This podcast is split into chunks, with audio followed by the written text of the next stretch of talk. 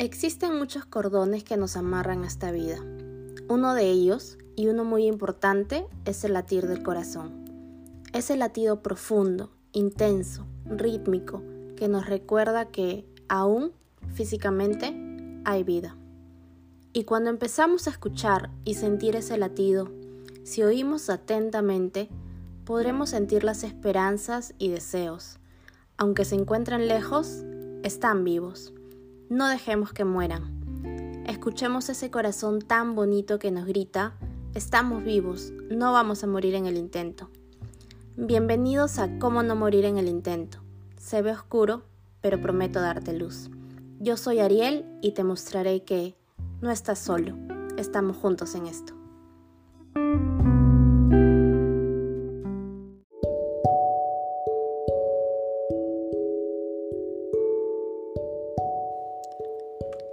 Los ojos e imagina que estás en una exposición de arte. Frente tuyo hay un cuadro grande, donde solo ves una gran mancha negra. Estás mirando fijamente y solo ves oscuridad. Pasan los minutos y no entiendes qué quiso expresar ese pintor con una sola marca de óleo negra. Empiezas a rendirte sin encontrar esa razón lógica. Das un respiro y una persona se para al costado tuyo a contemplar la misma obra. Ella se acerca a la pintura y empieza a analizarla con mucha curiosidad y a ti te llama mucho la atención. No entiendes qué tanto ven una pintura con una mancha negra.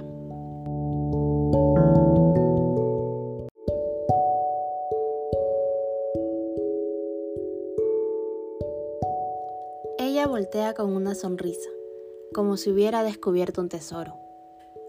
Te encuentras confundido. ¿Por qué le da felicidad ver una mancha negra? Ella regresa a tu lado y te dice, qué lindo, ¿no? Y tú no entiendes qué le ve de lindo. Ella te da una sonrisa gentil y dice, ¿no lo ves? Esa pintura es tan inspiradora. Ahora sí que no sabes qué responder.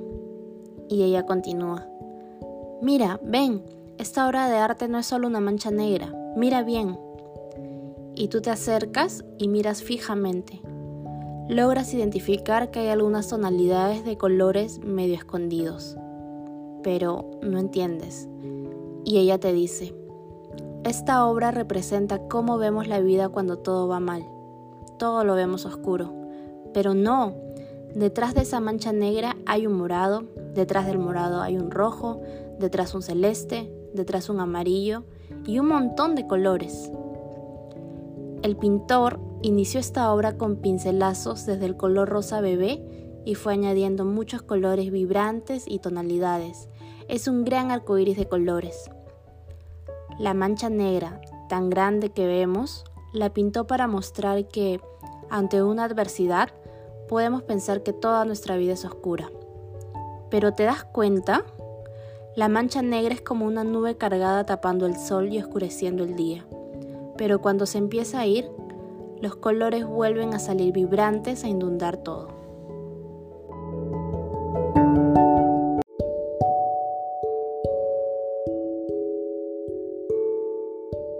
Ese cuadro resume todo.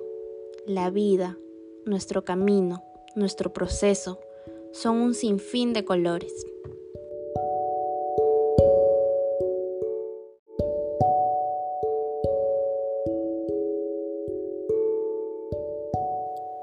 Yo he vivido muchos años con una nube gris acompañándome en cada paso y pensando que mi vida no tenía un propósito.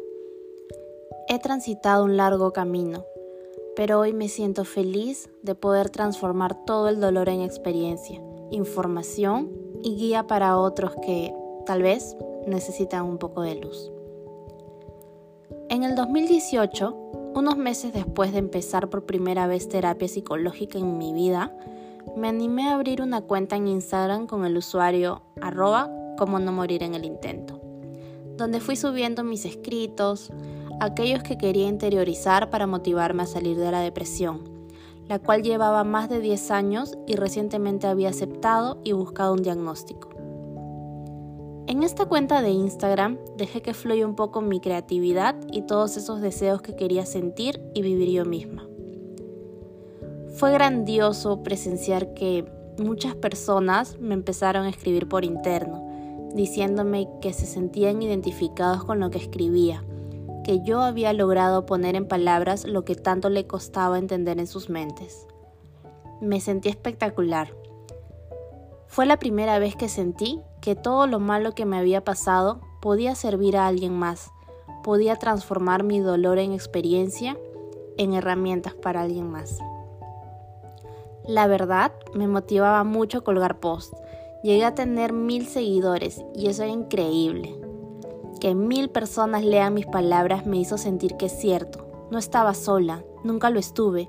Yo no era la única que se sentía mal. Éramos varios y sentí que podía crear un espacio seguro y hasta soñé en escribir un libro. Pero, clásico de la depresión, dejé de escribir, dejé de postear y perdí toda motivación.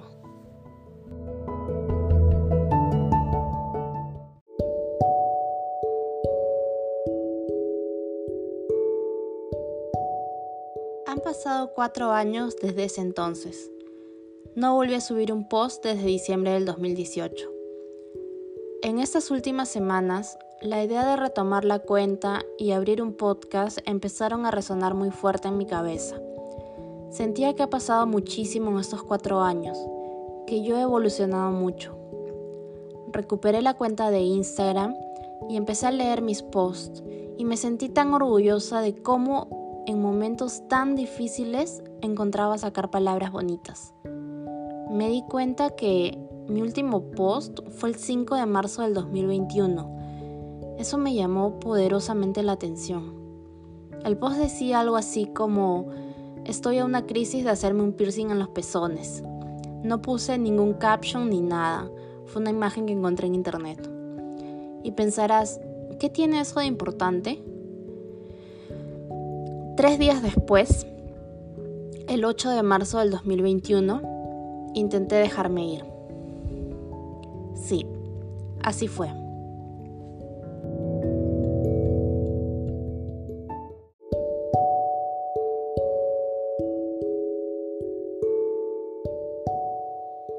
Hoy, 11 de julio del 2022, me animo a retomar esta cuenta de Instagram y abrir este podcast porque quiero también ser esa luz que yo vi cuando todo se puso negro. Quiero contar mi testimonio, mi proceso, mi evolución, mis caídas, mis victorias y todas las herramientas que he aprendido para vivir, para vivir bien.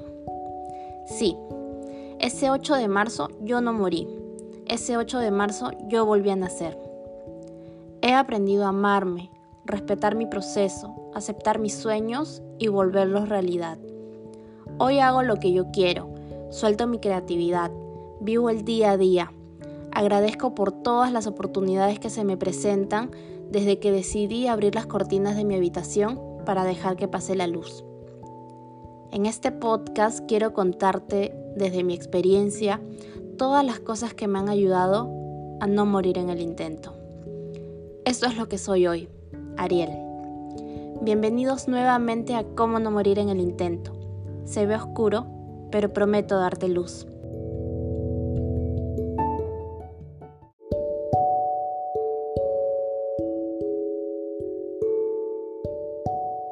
Si quieres ayudarme a crear este círculo virtuoso para llevar luz a muchos lugares oscuros, sígueme en Instagram, Facebook y Twitter como arroba como no morir en el intento. Gracias por estar aquí. Muchas gracias.